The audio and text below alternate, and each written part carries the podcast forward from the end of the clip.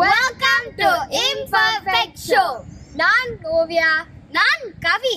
சிங்கப்பூரில் ஆண்டுதோறும் பிப்ரவரி 15 அன்றும் செப்டம்பர் 15 அன்றும் மாலை ஆறு இருபது மணிக்கு ஒரு பொது எச்சரிக்கை ஒலி ஒலிக்கப்படும்.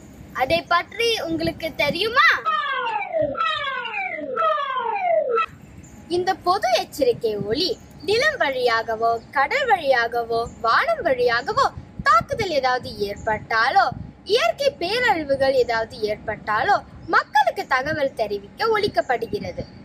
இந்த பொது எச்சரிக்கை ஒளியை கேட்டவுடன் மக்கள் உள்ளூர் தொலைக்காட்சி அல்லது வானொலியில் ஒளிபரப்பப்படும் செய்தியை கேட்டு விழிப்புடன் நடந்து கொள்ள வேண்டும். இம்முறையை மக்களுக்கு பழக்கப்படுத்தவும் மக்களிடையே விழிப்புணர்வை அதிகரிக்கவும் இந்த எச்சரிக்கை ஒலி ஆண்டுதோறும் தீவு முழுவதும் இரண்டு முறை ஒலிக்கப்படுகிறது. இது சிங்கப்பூர் அரசாங்கம் மக்களை பாதுகாக்க எடுக்கும் முயற்சிகளில் ஒன்று. நன்றி! Thank you so much Oviya and Kavi. அப்புறம் அவங்களுடைய பெற்றோர்களுக்கும் ரொம்ப நன்றி. ரொம்ப சிறப்பாக பேசியிருந்தீங்க. பப்ளிக் வார்னிங் சிஸ்டத்தை பற்றி நான் கூட இங்கிலீஷில் பேசுகிறேன் அவங்க பேர் இவ்வளோ அழகாக சொல்லியிருந்தாங்கல்ல. ஆமா அந்த தமிழ்ல வந்து அங்க இருந்து அழகா பேசி அனுப்பிச்சிருந்தாங்க. மிக்க நன்றி. ஒரு புதிய தகவல் வந்து நம்ம தெரிஞ்சுக்கிட்டோம். நம்ம ஆடியன்ஸும் தெரிஞ்சுக்கிட்டு இருந்திருப்பாங்க. எனக்கு உண்மையிலே புதிய தகவல் தான் அது. ஏன்னா நமக்கு எமர்ஜென்சி வந்துச்சுன்னா என்ன பண்ணணும்னு நமக்கு தெரியாது. பதட்டத்தில் நாலு பேருக்கு ஃபோன் தான் பண்ணிக்கிட்டு இருப்போம்.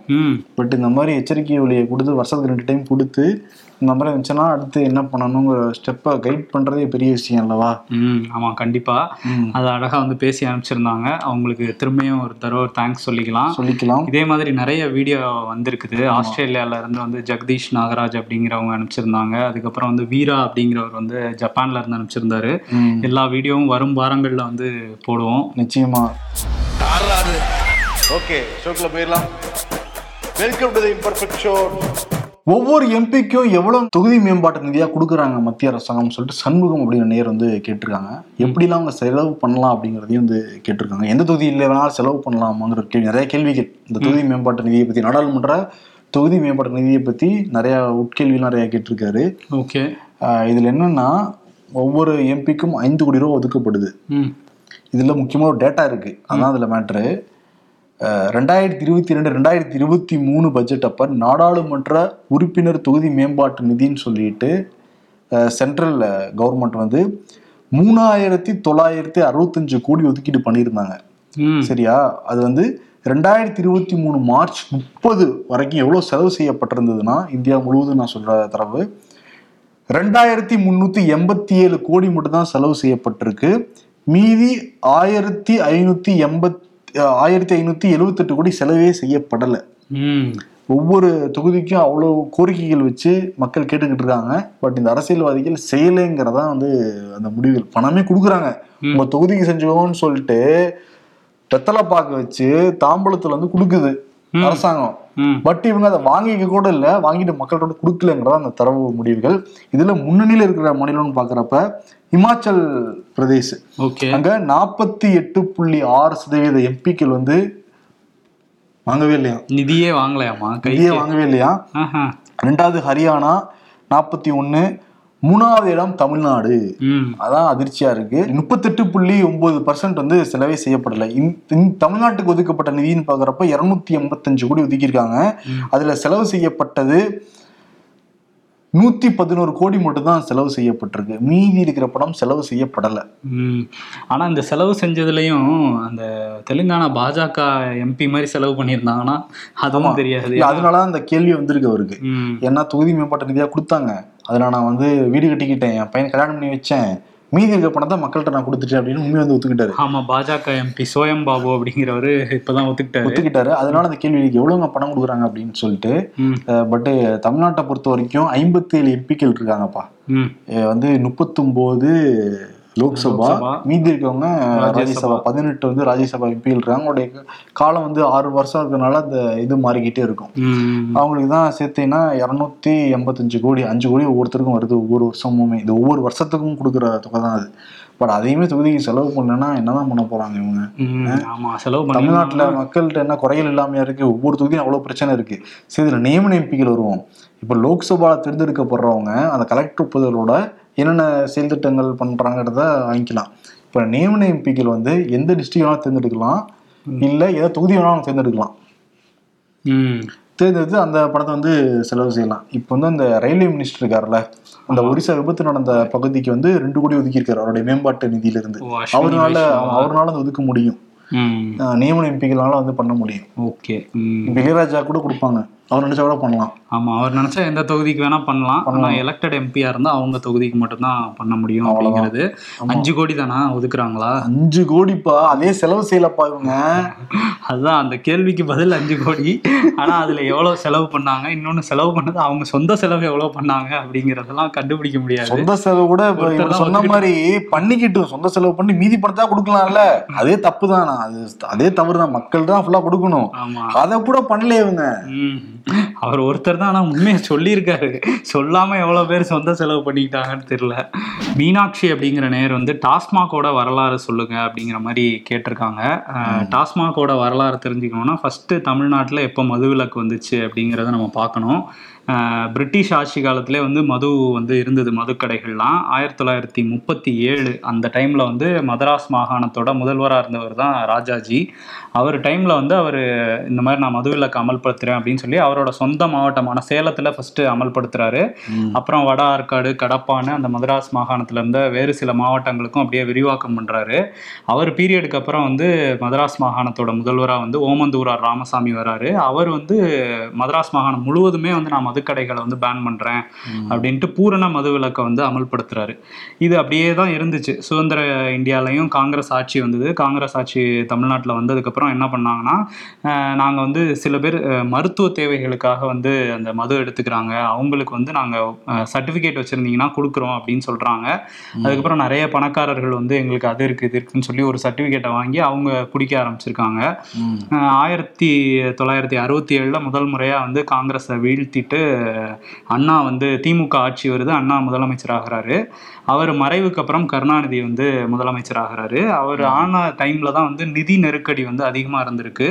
அப்போ இந்திரா காந்தி இருக்காங்கல்ல பிரதமராக இருந்தாங்க. அவங்க ஒரு அறிவிப்பு வந்து வெளியிடுறாங்க. அவங்க என்ன சொல்கிறாங்கன்னா இந்த மாதிரி மதுவிலக்கு எங்கெல்லாம் அமலில் இருக்கோ அவங்களுக்கு நாங்கள் சிறப்பு நிதிலாம் தரோம் அப்படின்னு சொல்லியிருக்காங்க.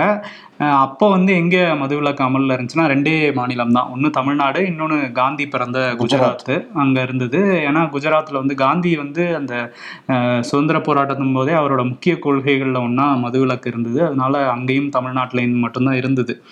ஸோ அவங்க சொன்னதுக்கப்புறம் அதை வச்சு அவர் கருணாநிதி வந்து மூவ் பண்ணுறாரு எனக்கு வந்து இந்த மாதிரி வேணும். எங்கள் இதில் வந்து இந்த கள்ளச்சாராய ஒழிப்புக்கே நாங்கள் நிறைய ஒதுக்குறோம். அது மட்டும் இல்லாமல் மதுவிலக்கு பண்ணிட்டதுனால நிதிச்சுமை அதிகமாக இருக்குன்னு சொல்லி அவர் போய் கேட்குறாரு அவங்க வந்து ஒரு கோவத்தில் இருப்பாங்கல்ல ஏன்னா காங்கிரஸை வந்து முதல் முறையாக வீழ்த்திட்டு ஒரு மாநில கட்சி ஆட்சிக்கு வந்ததே இங்கே திமுக தான். சரி திமுக வந்துட்டாங்க இவங்க கேட்குறாங்க கொடுக்கக்கூடாதுன்னு சொல்கிறதுக்கு ஒரு ரீசன் தேடுறாங்க. என்ன ரீசன் சொல்கிறாங்கன்னா புதுசாக நான் அறிவிப்பு வெளியிட்டதுக்கப்புறம் யார் மதுவிலக்கு அமல்படுத்தியிருக்காங்களோ அவங்களுக்கு மட்டும் தான் தர முடியும். உங்களுக்கு கிடையாது. போட்டாங்க. ஆமா உங்களுக்கு கிடையாது. நீங்க எப்பயோ அமல்படுத்திட்டீங்கல்ல தமிழ்நாட்டுலன்னு சொல்லி அவங்க அனுப்பிச்சிடுறாங்க. அதுக்கப்புறம் அவரும் பல கட்ட ஆலோசனைகளுக்கு பிறகு சரி மதுவிலக்கை நீக்கிடலாம் அப்படின்னு சொல்லி ஆயிரத்தி தொள்ளாயிரத்தி எழுவத்தி ஒண்ணுல வந்து நீக்குறாரு. அஹ் நீக்குனதுக்கு அப்புறம் வந்து வரும். நல்ல பையனை குட் பாய்ன்னு சொல்லியிருந்தா இன்னும் அப்படியே திறந்து இருக்கலாம் ஆமா. அதனால என்ன ஆயிடுச்சு? அங்க வந்து வருவாய் வர ஆரம்பிச்சிருச்சு. இருபத்தஞ்சு கோடிக்கு மேல ஆண்டுதோறும் வருவாய் வந்து மதுக்கடைகள் மூலம் வந்தது. ஆயிரத்தி தொள்ளாயிரத்தி எழுவத்தி நாலுல என்ன பண்றாருன்னா கடுமையான விமர்சனங்கள். எல்லா பக்கமும் இருந்தும் இந்த மதுக்கடைகளுக்கு எதிராக விமர்சனங்கள் வந்ததுனால திரும்ப மதுவிலக்கை வந்து தமிழ்நாட்டில் அமல்படுத்தி எல்லா கடைகளையும் மூடிட்டாரு. ஆயிரத்தி தொள்ளாயிரத்தி எழுவத்தி ஏழுல எம்ஜிஆர் வந்து சீஃப் மினிஸ்டர் ஆகுறாரு. அவர் ஆகணும்னா அவராலையும் அந்த நிதி நெருக்கடியை வந்து என்ன பண்றதுனே தெரியல. ஒரு கட்டத்துல நாலு வருஷம் கழிச்சு ஆயிரத்தி தொள்ளாயிரத்தி எண்பத்தி ஒண்ணுல வந்து சரி மதுக்கடைகளை திறந்துருவோன்ட்டு அவர் திறக்கிறாரு. ஆமா ஆனா என்னன்னா அதுக்கு முன்னாடி ஒண்ணு சொல்லிடலாம். எம்ஜிஆர் தேர்தல் சந்திக்கிறப்ப சத்தியம் பண்ணாரு. தாய் மீதுல சத்தியம் பண்ணாரு. நிச்சயம் நான் வந்து மதுக்கடைகள் வந்து கொண்டு வர மாட்டேன்னு சத்தியம் பண்ணாப்புல. பண்ணாரு. கொண்டு சத்தியம் பண்ணிட்டு வந்து திறந்து வச்சுட்டாரு. ஆமா அண்ணாவே சொல்லியிருந்தாரு மது வச்சு வர காசு வந்து தேவையா அரசாங்கங்களுக்குங்கிற மாதிரி அவர் கடுமையா பேசியிருந்தா கூட அவரை ஃபாலோ பண்ற ரெண்டு கட்சிகளுமே அதை கொண்டு வந்திருந்தாங்க. திமுகவும் சரி அதிமுகவும் சரி. எம்ஜிஆர் கொண்டு வந்தாரு. அவர் தான் வந்து ஆயிரத்தி தொள்ளாயிரத்தி எண்பத்தி ஒண்ணுல அந்த கடைகள்லாம் திறந்ததுக்கு அப்புறம் ஆயிரத்தி தொள்ளாயிரத்தி எண்பத்தி மூணுல வந்து இந்த டாஸ்மாக் அப்படிங்கிறத வந்து கொண்டு வராரு. ஏன்னா அந்த ஒழுங்குமுறை இல்லை அப்படிங்கிறதுனால கடைகள் அதில் வர கிடைக்கிற பணத்தை வந்து சரியாக கையாளுறதுக்காக இந்த தமிழ்நாடு மாநில வாணிபக் கழகம் அதுதான் டாஸ்மாக் அதை வந்து கொண்டு வராரு. அதை உருவாக்குனது வந்து எம்ஜிஆர் தான். உருவாக்குறாரு. அதுக்கப்புறம் தொடர்ச்சியாக மாறி மாறி அதுக்கப்புறம் திரும்ப கலைஞர் வந்து முதல்வர் ஆனார். அதுக்கப்புறம் ஜெயலலிதா முதல்வர் ஆனாங்க. எல்லாருமே அதை அந்த டாஸ்மாக் வந்து அப்படியே தான் வச்சுருந்தாங்க. மது விலக்குங்கிறது அதுக்கப்புறம் தமிழ்நாட்டில் வரவே இல்லை. ரெண்டாயிரத்தி மூணுல வந்து முதல்வராக இருந்த ஜெயலலிதா அவங்க என்ன பண்றாங்கன்னா இன்னும் நம்ம வருமானத்தை அதிகப்படுத்தணும் அப்படின்னு சொல்லி சில்லறை வியாபாரத்தை அதிகப்படுத்தி அப்பதான் டாஸ்மாக்ல நிறைய கடைகள் திறக்கப்பட்டுச்சு. அதுக்கப்புறமும் அந்த திமுக ஆட்சி ரெண்டாயிரத்தி ஆறுல வந்ததும் ஓகே நிறைய வருமானம் வருதுன்னு அவங்களும் அப்படியே வச்சிருந்தாங்க. இப்போ வரையும் அப்படியே தான் இருந்துட்டு இருக்கு. ம். இடையில அதிமுக பீரியட்ல ஆயிரம் கடையை மூடுறேன் அப்படின்னாங்க. இந்த பக்கம் கதவை மூடிட்டு அந்த பக்கம் திறந்ததெல்லாமும் நம்ம பார்த்தோம். ஆயிரம் கடையில் மூடுறேன்னாங்க. பட் அதுக்கு மேலதான் திறந்தாங்க. அந்த கடையும் மூண மாதிரியே தெரியல. ஆக்சுவலி ஜெயலலிதா பீரியட்ல கலைஞர் கொண்டு வந்த எல்லாத்தையும் மூடிக்கிட்டு இருந்தாங்க. இப்ப புதிய தலைமைச் செயலம் கூட மூடினாங்க ம். ஹாஸ்பிட்டலா மாத்திரம்னு சொல்லிட்டு பழையத்திலே போய் உட்காந்துருந்தாங்கல்ல அதே மாதிரி டாஸ்மாகையும் அவங்க மூடி இருக்கலாம். ஆமா ஆனா அதுக்கப்புறம் எம்ஜிஆர் திறந்தாருல அதை வச்சு அவங்க நானும் திறந்தே வச்சுக்கிறேன்னு வச்சிருக்காங்க போல. ஆனா இப்ப நீ சொன்னபடி பாக்குறப்ப இருபத்தஞ்சு கோடி வருமானம் பார்த்திருக்காங்க ஆரம்பத்துல. இப்ப போக போக டார்கெட் வச்சு ஐம்பதாயிரம். கோடி டார்கெட் வச்சு இவங்க வந்து மூவ் பண்ணி போய்கிட்டு இருக்காங்க. ஆமா. ஆனா ஒரு நல்ல விஷயம் என்னன்னா இப்ப ஐநூறு கடைகள் மூடி இருக்குங்கிறது ஒரு நல்ல ஒரு முன்னேற்றமான ஒரு விஷயம் ஆமா அதுலயும் ஆனா வந்து கொஞ்சம் கல்லா கட்டாத கடைகளை தான் மூடி இருக்கதா சொல்றாங்க.